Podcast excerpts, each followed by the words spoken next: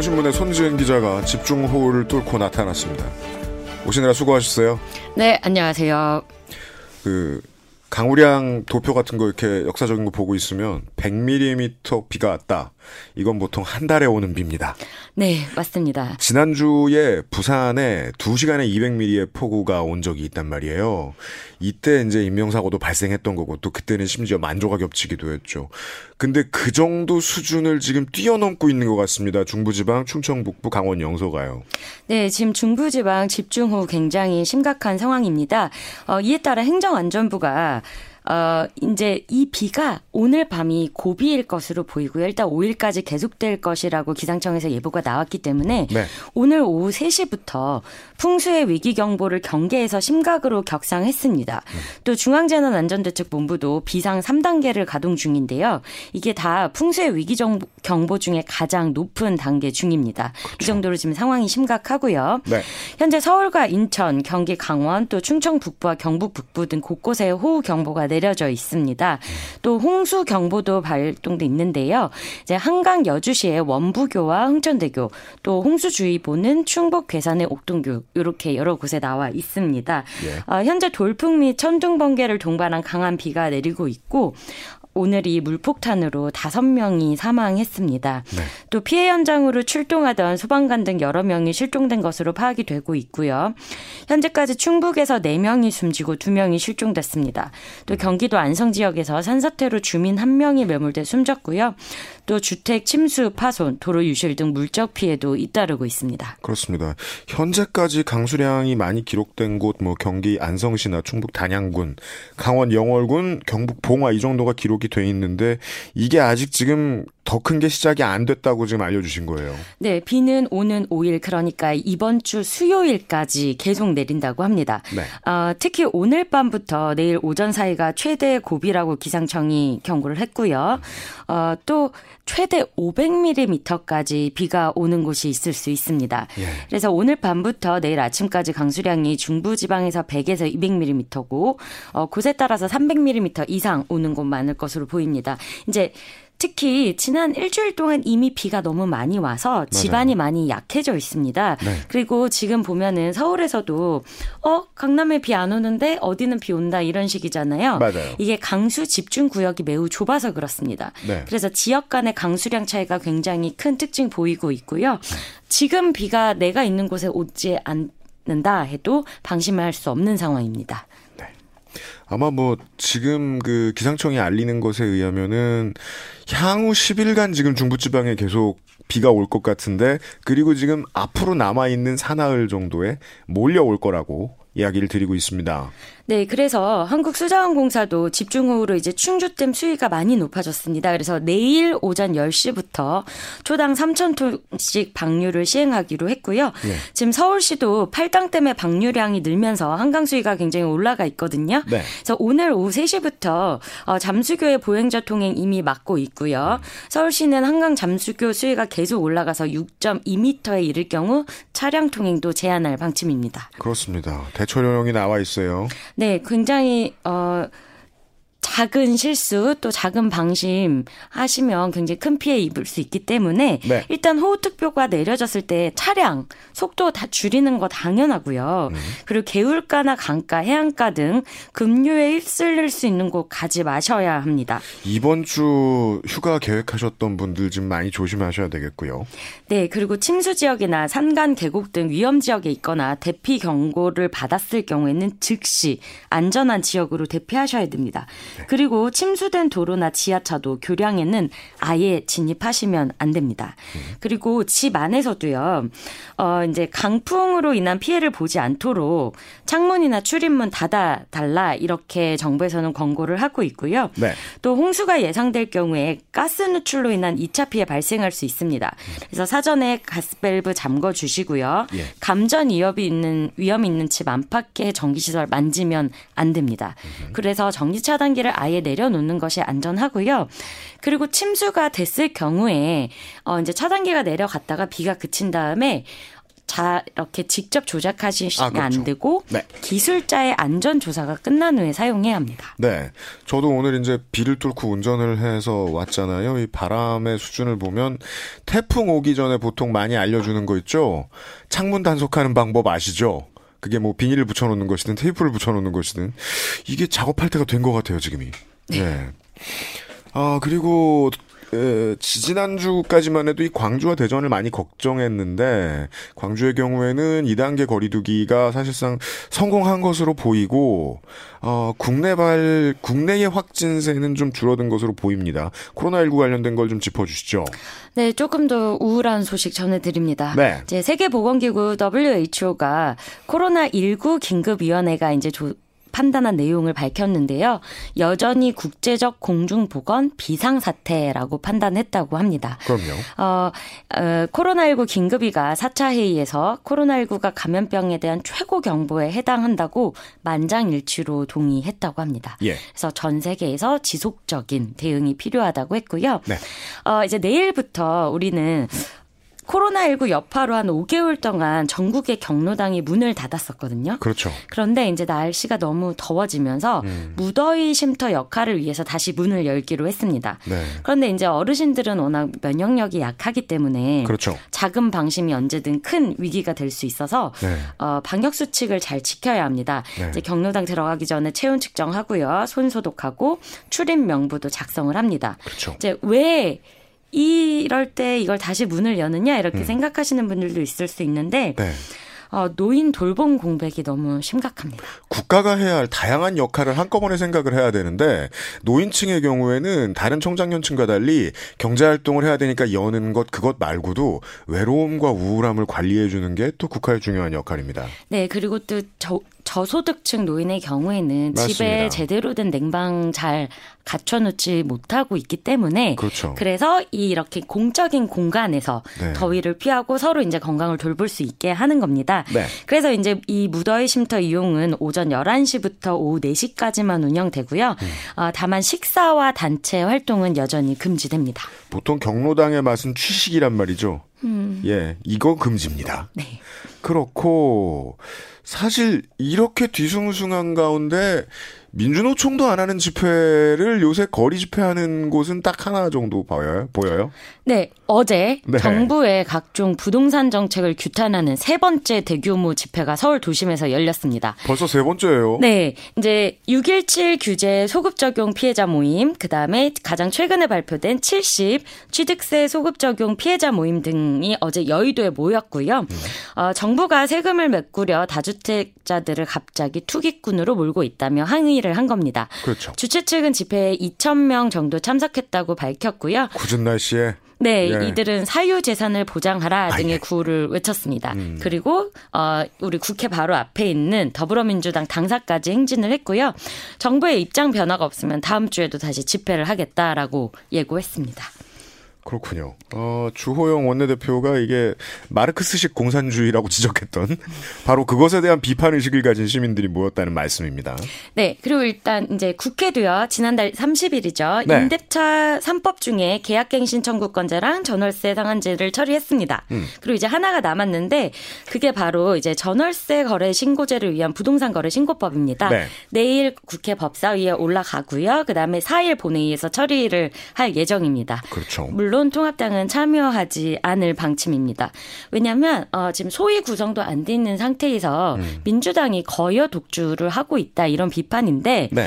그래서 이제 저도 오늘 민주당 김태년 원내대표에게 물어봤습니다. 그랬더니 이렇게 급하게 해도 되냐? 너무 좀 무리한 거 아니냐라고 음. 네. 했더니 이제 부동산은 이미 이제 정부 정책이 다 예고가 돼 있습니다. 음. 그러면 이제 예고만 돼 있지 법이 따라주지 않으면 사실 그 정책을 시행을 못 하거든요. 그럼요. 입법이 필요한 부분 들이 있기 때문에 네. 그래서 이제 민주당의 판단은 무조건 지연하고 지체하는 이제 민주당 주장입니다. 네, 네, 그렇죠. 통합당을 기다리다 보면 음. 이 입법 공백 시간이 길어지고 네. 그러면 시장을 교란하는 사인만 준다. 그거는 그렇죠. 부동산 정책의 효과를 얻을 수 없기 때문에 예. 이렇게 이 처리를 하고 그다음에 정책으로 우리가 심판을 받겠다 이겁니다. 국가의 주인으로서 지금 21대 국회가 돌아가는 모습을 우리가 지금 처음 구경하고 있단 말이에요. 앞으로 반복될 모습 중에 하나를 보셨습니다. 민주당이 하는 말은 앞으로도 이 문장 이 논리에서 시작한다고 보시면서 해석하시기가 좀 편할 것 같아요. 우리에겐 속도전을 할 능력이 있다.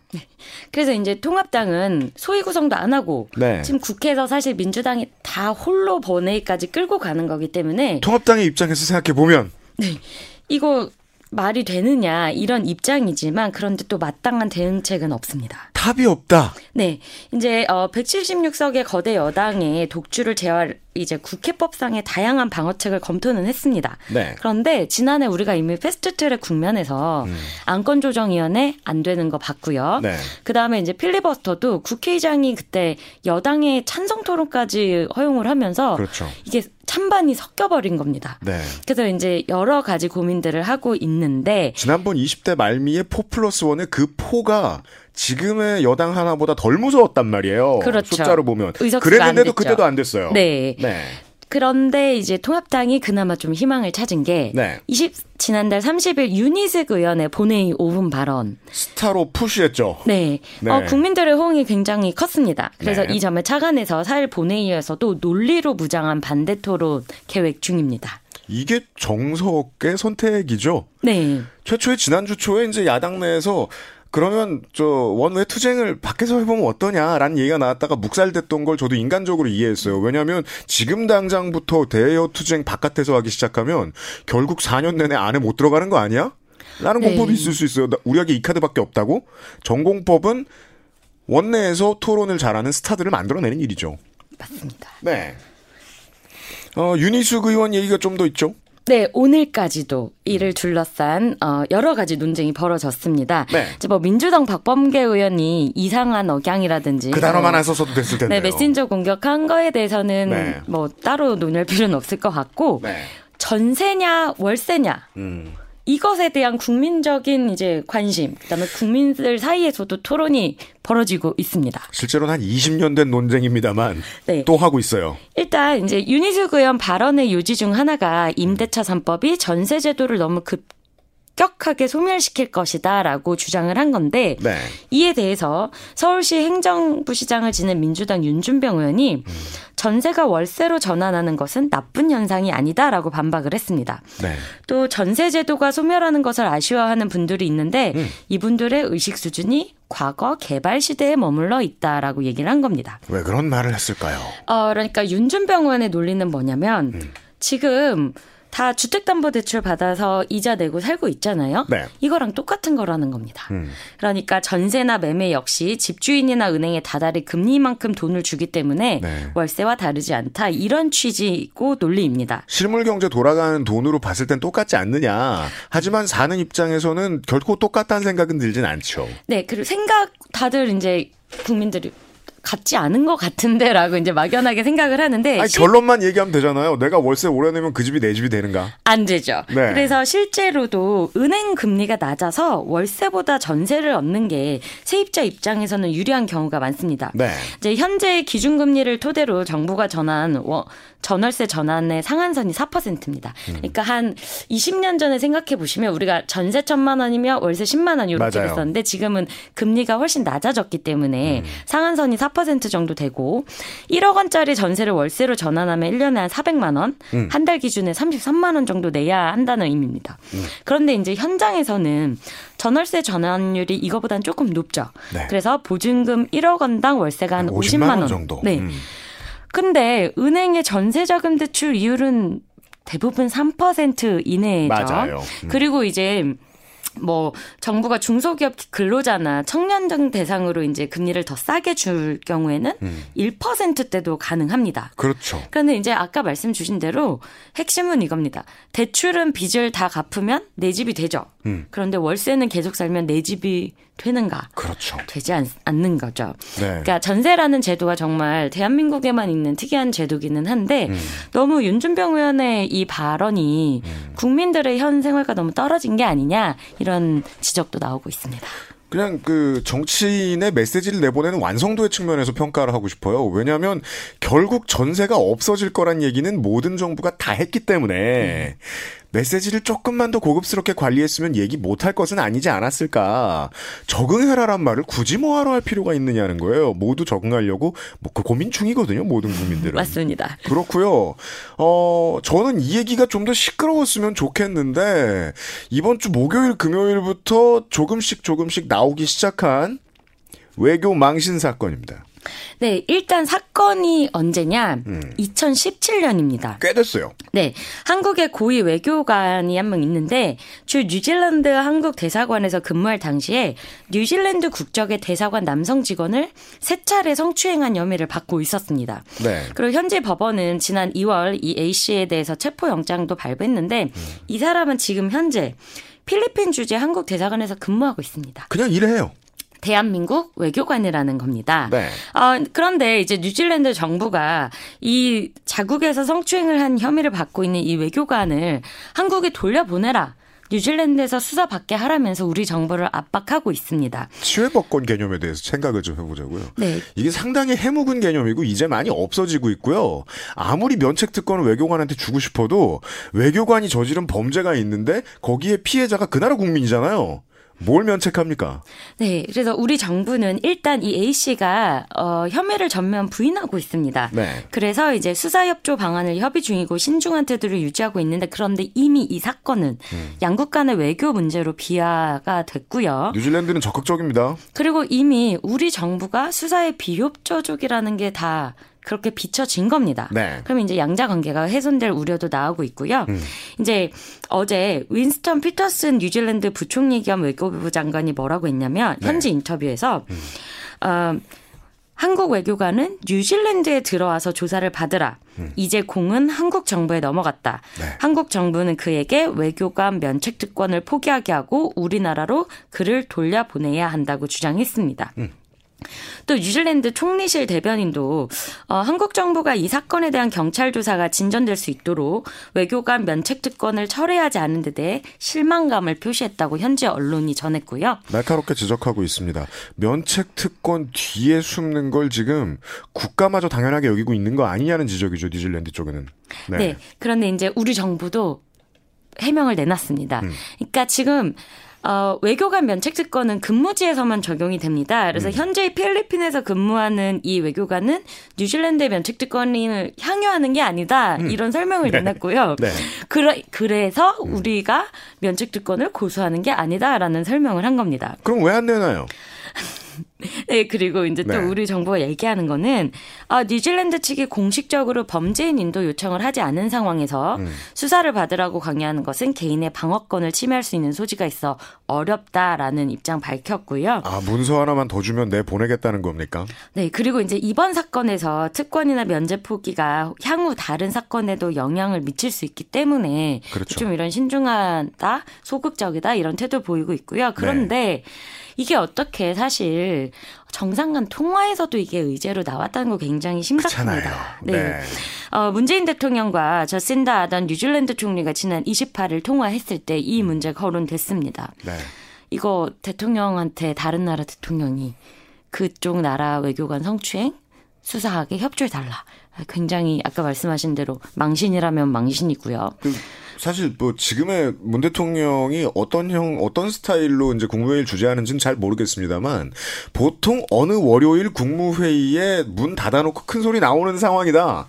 클래식하게는 그렇게들 얘기하는 상황입니다. 네, 아, 수석 보좌관 회의, 수보 회의 이런 네. 데서 발언이 나올 것 같기도 한데 네. 일단은 지금 외교부도 음. 어, 청와대도 굉장히 당혹스러운 곤란한 상황입니다. 네, 뉴질랜드 분들이 안 들으시는 것 같으니까 이제 그 고백을 해보자면 이런 류의 외교관의 성범죄 한국은 어제 오는 일이 아니라 우리들 사실 새로운 거 아니잖아요. 그래서 이번에 네. 조금 네. 좀 새로운 질서를 제대로 세웠으면 하는 바람이 있습니다. 그렇습니다. 아, 외교부나 장관이 이, 이 외시 출신의 엘리트들에 대해서 얼마나 그립을 가질 수 있을지 이걸 가지고 좀 지켜보고 싶습니다. 손지은 기자 수고하셨습니다. 아직도 비 많이 오는데 조심히 가시고요. 오늘의 보관함입니다.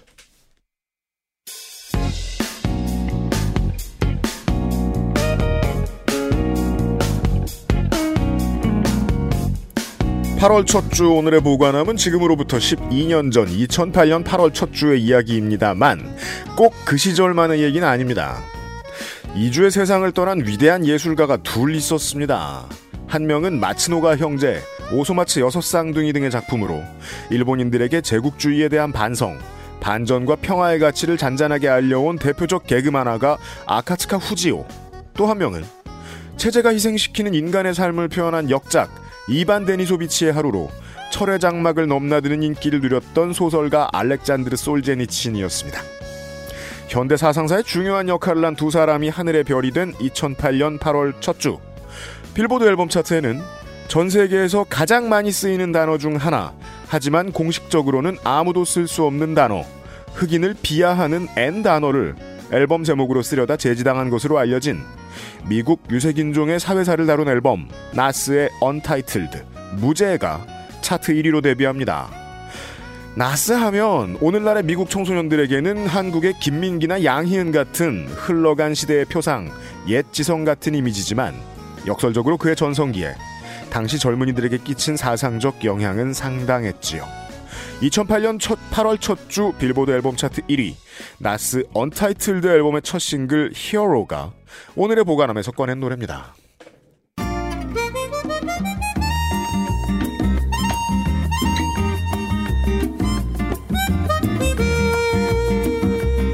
현재 추세 그대로 온실가스가 배출될 경우 벚꽃의 개화 시기는 열흘 이상 빨라지고 소나무 숲은 15% 줄어든다. 벼의 생산성은 25% 이상 감소하고 사과의 재배 적지는 없어진다. 최근 기상청과 환경부가 발간한 한국 기후변화 평가 보고서의 내용인데요. 관련한 좀 더 자세한 얘기를 들어보기 위해서 서울대 환경대학원의 윤순진 교수를 오늘 스튜디오에 모셨, 습니다 반갑습니다. 네, 반갑습니다. 안녕하세요. 네. 얼마나 바쁘신 분인지 사실 제가 좀 아는데.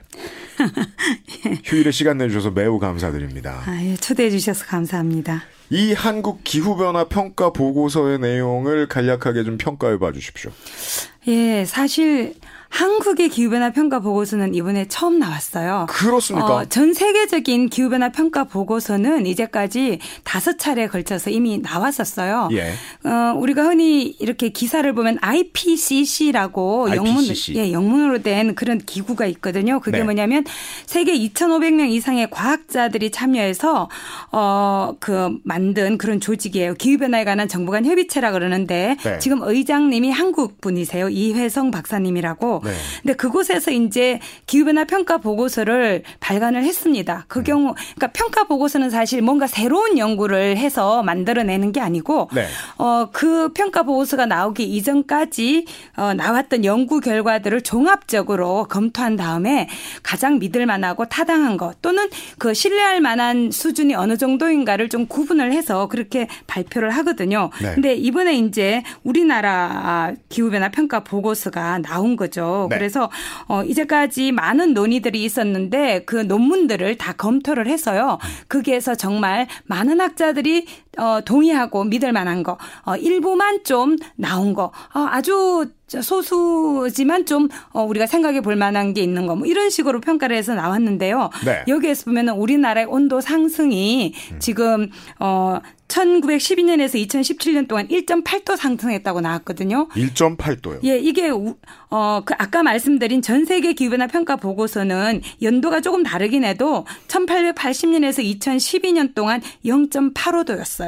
그러니까 지구 평균 상승폭보다 우리나라가 거의 두 배 가량 물론 여기엔 도시 열섬 효과라 그래서 이런 게 약간 반영은 되어 있는데요. 네. 여튼 우리나라가 세계 평균보다는 좀더 어, 높아졌고요. 네. 또 해양 표면 수온도 어, 높아졌다는 사실이 어, 여기에서 밝혀졌어요. 그리고 어, 사- 해수면도 1989년에서 2017년 사이 한 29년 정도 되는데 그때 이미 어, 2.9mm 상승했다고 나오거든요. 네. 그래서 특히 이제 많이 우리가 지구 온난화 이렇게 이야기를 하면은 아, 더워지는 걸 많이 생각을 하는데요. 그렇죠. 더워지는 것만이 아니고 음. 더워지기 때문에 공기의 흐름이라든지 비의 양 이런 것들이 달라져서 음. 이상 기후가 발생을 해요. 네. 근데 우리가 많이 느끼는 게 또 여름에 열대야거든요. 음. 근데 이 보고서에 따르면 지금은 열대야가 한 어, 10.1일 정도 되는데 예. 어 21세기 말이 되면은 35.5일 그러니까 한 달이 훌쩍 넘는 그런 어 긴 기간 동안 열대야를 경험하게 될 거다. 그럼 장마 끝나고 내내 수준인데요, 거의. 그렇죠. 9월이 올 때까지. 예, 예. 음. 알겠습니다. 그 한국은 우리가 다 어느 정도 아는 문제인데 기후 변화의 관리 문제에 있어서 국제사회에서는 좀 문제라고 볼 수 있잖아요. 아, 예. 뭐 예. 그래서 기후 악당이라는 별명도 있기는 하죠. 그렇군요. 예. 그런 한국이 지금 기후 변화 평가 보고서를 처음 냈다. 간단하게 소개를 해 주셨습니다.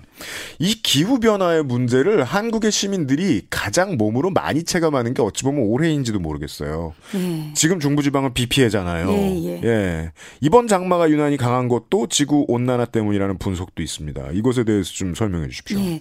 사실 저는 기상학자도 아니고 자연과학자도 아니어서 어 제가 사회과학자인 저로서는 이것에 대해서 뭔가 전문성을 가지고 말씀드리기는 좀 어렵고요.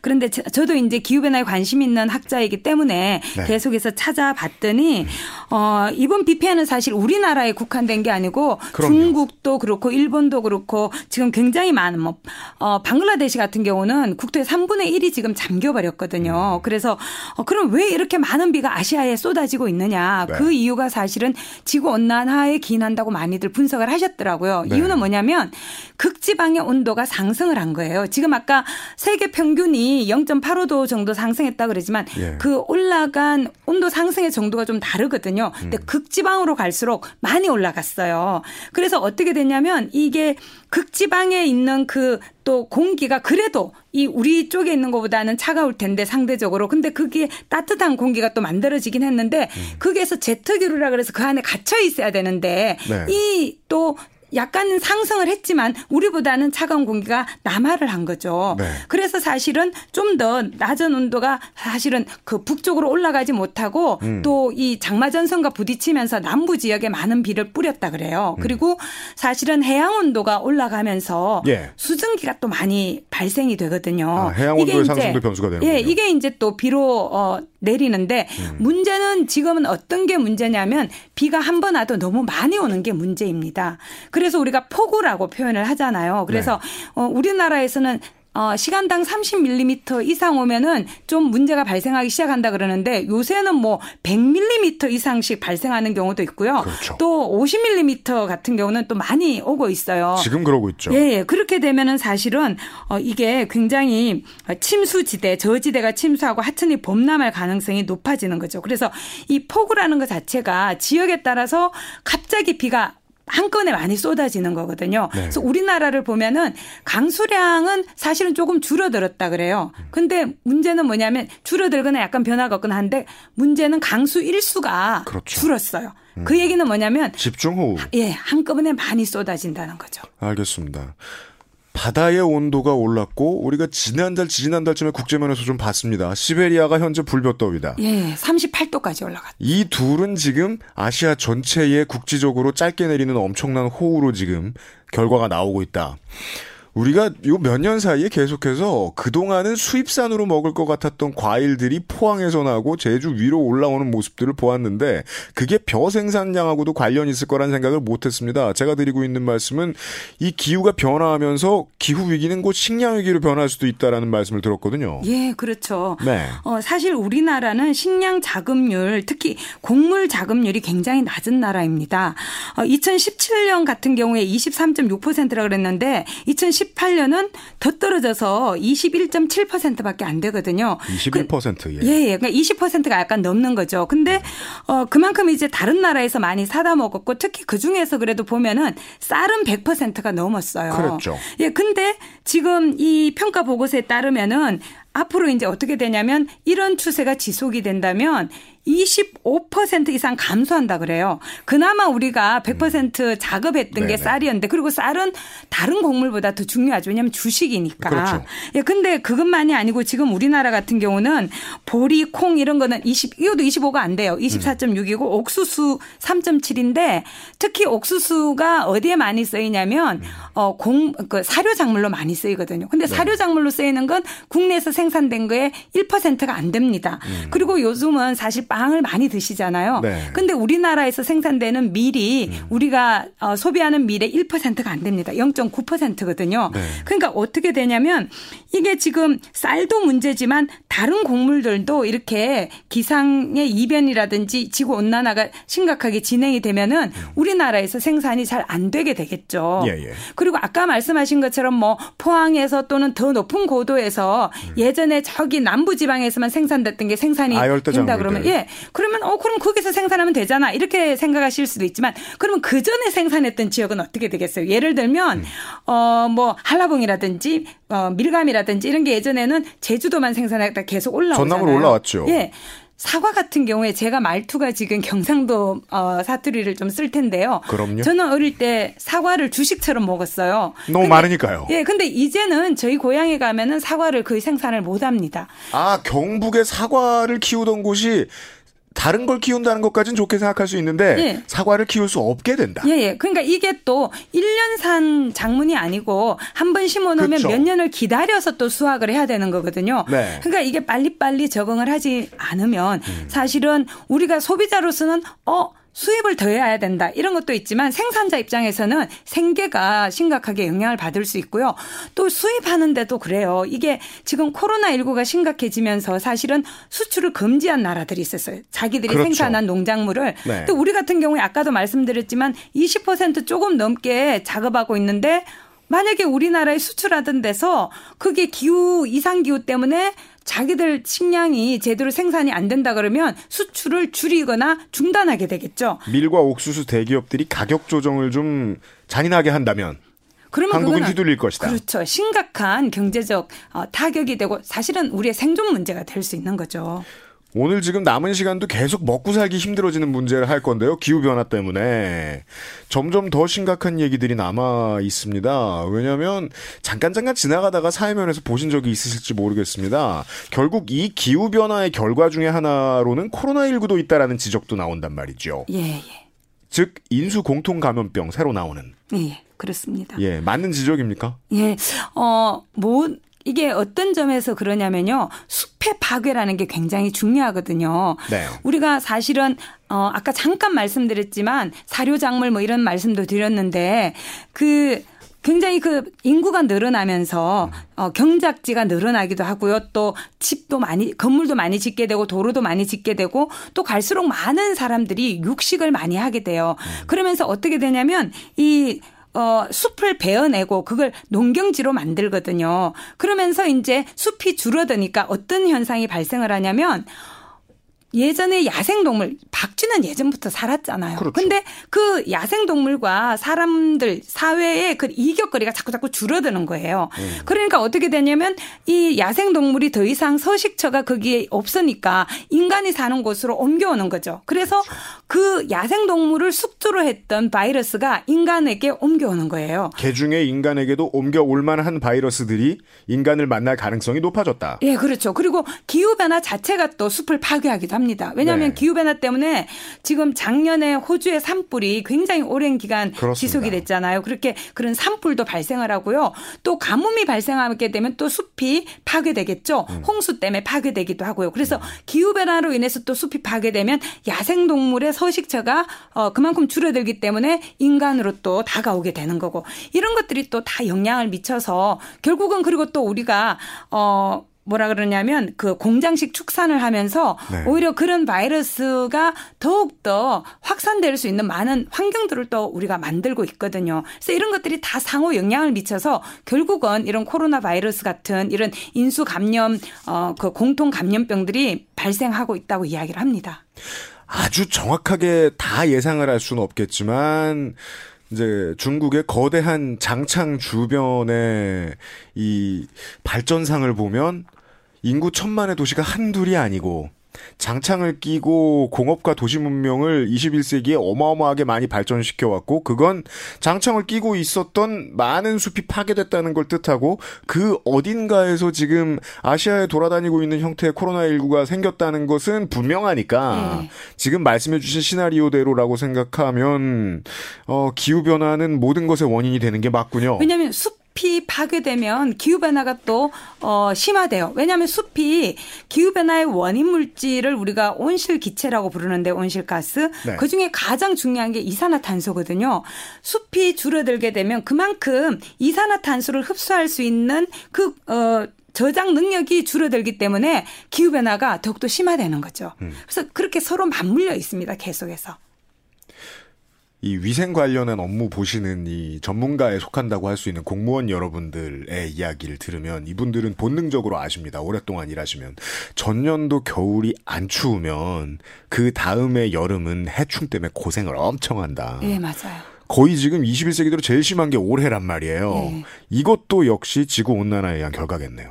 예, 그렇게들 전문가들이 많이 말씀을 하세요. 왜냐하면 네, 수돗물에 깔다고 예, 깔따오도 그렇고 그리고 뭐 대벌레라든지 이런 뭐 매미 나방도 그렇고 노래기도 그렇고요. 지금 전국적으로 막 지역에 따라서 이렇게 뭐 해충이든 또는 그냥 곤충이든 굉장히 많은 양이 한꺼번에 막 발생을 해서 사람들이 굉장히 경악스러워하고 막 징그럽다 또는 뭐 수돗물에 나오는 건 징그러운 정도가 아니라 어 이걸 마셔도 되나 음. 그렇죠. 이런 어 불안감들이 존재하죠. 근데 그게 그 해충들의 알이 그 겨울이 만약에 아주 추웠다 그러면 그 중에 굉장히 많은 부분들이 살아남지 못하는데 자연의 원리로 작년 겨울에 수 조절이 됐어야 되는데 안 됐다. 지구 온난화 때문에. 예, 그렇게 되는 거죠. 온도가 상승하면서. 알겠습니다.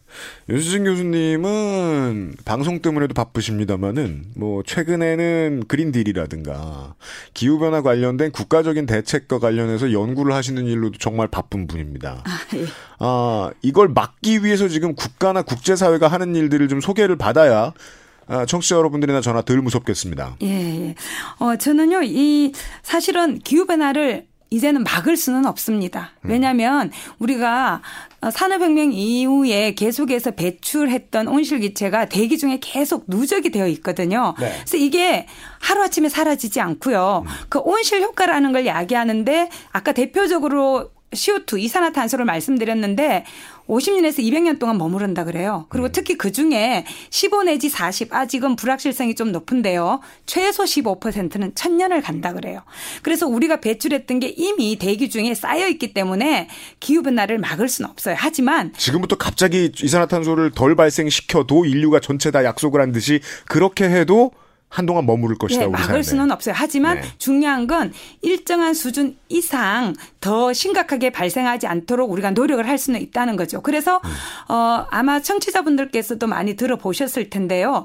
뭐 2도시 목표, 1.5도시 목표라는 걸 말씀들을 그렇죠. 해요. 그게 이제 산업혁명기에 비해서 몇 도를 더 상승하지 않도록 할 거냐 이건데요. 네. 지금 벌써 이미 1도에 육박하게 상승이 된 상태거든요. 음. 그래서 이제 전 세계적으로 어 2도는 넘지 말자. 이걸 우리가 2015년에 약속을 했어요. 그리고 네. 더 노력해서 1.5도는 넘지 말자. 근데 아까 어 초반에 말씀드렸던 IPCC 그 기후 변화에 관한 정관 예. 협의체의 그 어, 특별 보고서에 따르면은 가능하다는 거예요. 음. 1.5도로 상승을 억제하는 것도. 근데 그렇게 하려면 어떻게 해야 되느냐? 네. 어, 우리가 어, 온실기체 배출량을 줄여야 돼요. 근데 줄여야 되는데 제일 중요한 게 뭐냐면 어, 에너지의 그 절약, 그 가장 중요한 게 에너지거든요. 네. 에너지 부문 때문에 발생하는 온실기체가 약 70%가량이에요. 음. 그래서 에너지 소비를 바꿔야 돼요. 어, 절약이나 효율 개선을 통해서 에너지 소비 자체를 좀 줄이면서 음. 그래도 에너지는 없으면 안 되죠. 재생 가능 에너지 소비를 늘려야 돼요. 그래서 우리 어, 소비자 스스로가 네. 에너지 생산자가 돼야 되고요. 이제는 좀 더 에너지 효율적인 제품을 좀 더 관심 있게 사야 되고 또더 절약적인 생활을 통해서 에너지 소비 자체를 줄여 나가야 되는 거죠. 그것은 사실 국가가 뭐 엄청나게 이거 하나 절대 안 할 거야. 저거 하나 엄청 아, 절대 안 할 거야. 내일부터 절대 다른 것만 해야 돼. 이런 식으로 엄청 큰 것을 새롭게 드리는 그런 변화가 아니라 보통은 작은 변화들이잖아요. 네. 예를 들어 뭐 서울의 사례를 들 것 같으면은 몇몇 그 유명한 아파트들이 있습니다. 그 미니 태양광 발전 시설을 통해서 그냥 아예 이익을 생산하고 예, 예, 예. 예, 그걸로 심지어는 뭐 경비원 급여 인상도 하고 예, 맞습니다. 자기들 전기도 새로 쓰고 네, 저희 집에도 미니 태양광을 두 개 붙여놨거든요. 아, 그러셨어요? 예, 네. 그러면 제가 쓰는 냉장고와 TV 정도는 그, 그 전력은 제가 생산할 수 있습니다. 근데 음. 워낙, 어, 대도시 특히 서울 같은 경우에는 어, 아파트에 거주하는 분들이 많잖아요. 네. 그렇기 때문에 어, 발코니에 그런 미니 태양광도 설치하지만 그 공간에 그런 협소함을 좀 극복하기 위해서 함께 뜻이 같은 분들이 모여서 협동조합을 만들어서 아, 그렇죠. 함께 투자하기도 하고 또 요새는 굉장히 그 대규모의 그런 그 택지 그러니까 그런 어, 공간을 좀 임대를 함께 해서 네. 같이 출자도 하고 또 그런 투자 펀드 같은 것도 만들고 그러거든요. 음. 그래서 우리가 조금만 관심 을 가져보면 할 수 있는 일들이 굉장히 많습니다. 음. 그리고 어, 농촌 같은 경우는 영농형 태양광이라 그래서 아, 그렇죠. 농사도 지으면서 곡식 농사와 전기 농사를 함께 짓는 거죠. 네. 그리고 발전 사업자들이 그냥 자신들만 투자하는 게 아니라 음. 그 지역 주민들과 함께 출자를 해서 같이 이익을 공동으로 나눠 갖는 그런 방식으로 접근을 하고 있습니다. 알겠습니다. 결국 이 에너지 전환 시대의 그 개개별의 대처에 대해서 많은 분들이 좀 더 관심을 가지는 게또 첫발인 것은 분명합니다. 중요합니다. 아, 채식. 예, 왜냐하면 육식을 통해서 발생하는 그 온실 기체가 굉장히 많거든요. 네. 전체 온실 기체 중에서 공, 어, 농업이 차지하는 게 한 26% 정도 되는데요. 그 중에서 절반 정도가 육식 때문에 발생을 합니다. 20초 남았습니다. 아, 죄송합니다. 어, 방송 시간도 중요하지만 채식도 정말 중요합니다. 예, 그러니까 늘 채식을 하라는 말씀은 아니고요. 네. 우리가 한 달에 한 번, 일주일에 한 번 정도는 좀 줄여보자. 그런 것부터 시작을 하는 게 중요하다는 거죠. 알겠습니다. 이런 문제 그 주말에는 계속해서 관심 가지고 계신 가지고 가지고 있는 거 알고 계신 시청자 여러분. 어 오늘 많은 이야기들을 집중적으로 좀 들었습니다. 서울대 환경대학원의 윤순진 교수님 비만이 오는 휴일에 수고 많으셨습니다. 나와주셔서 감사합니다. 예, 감사합니다.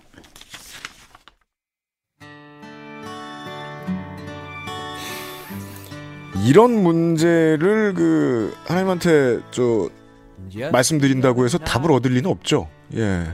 기도의 주일이라 말씀드리는 건데요. 기도의 되게 중요한 가치는 답을 듣는 게 아니라 기도를 함으로써 답을 생각해내는 문제라고 생각합니다.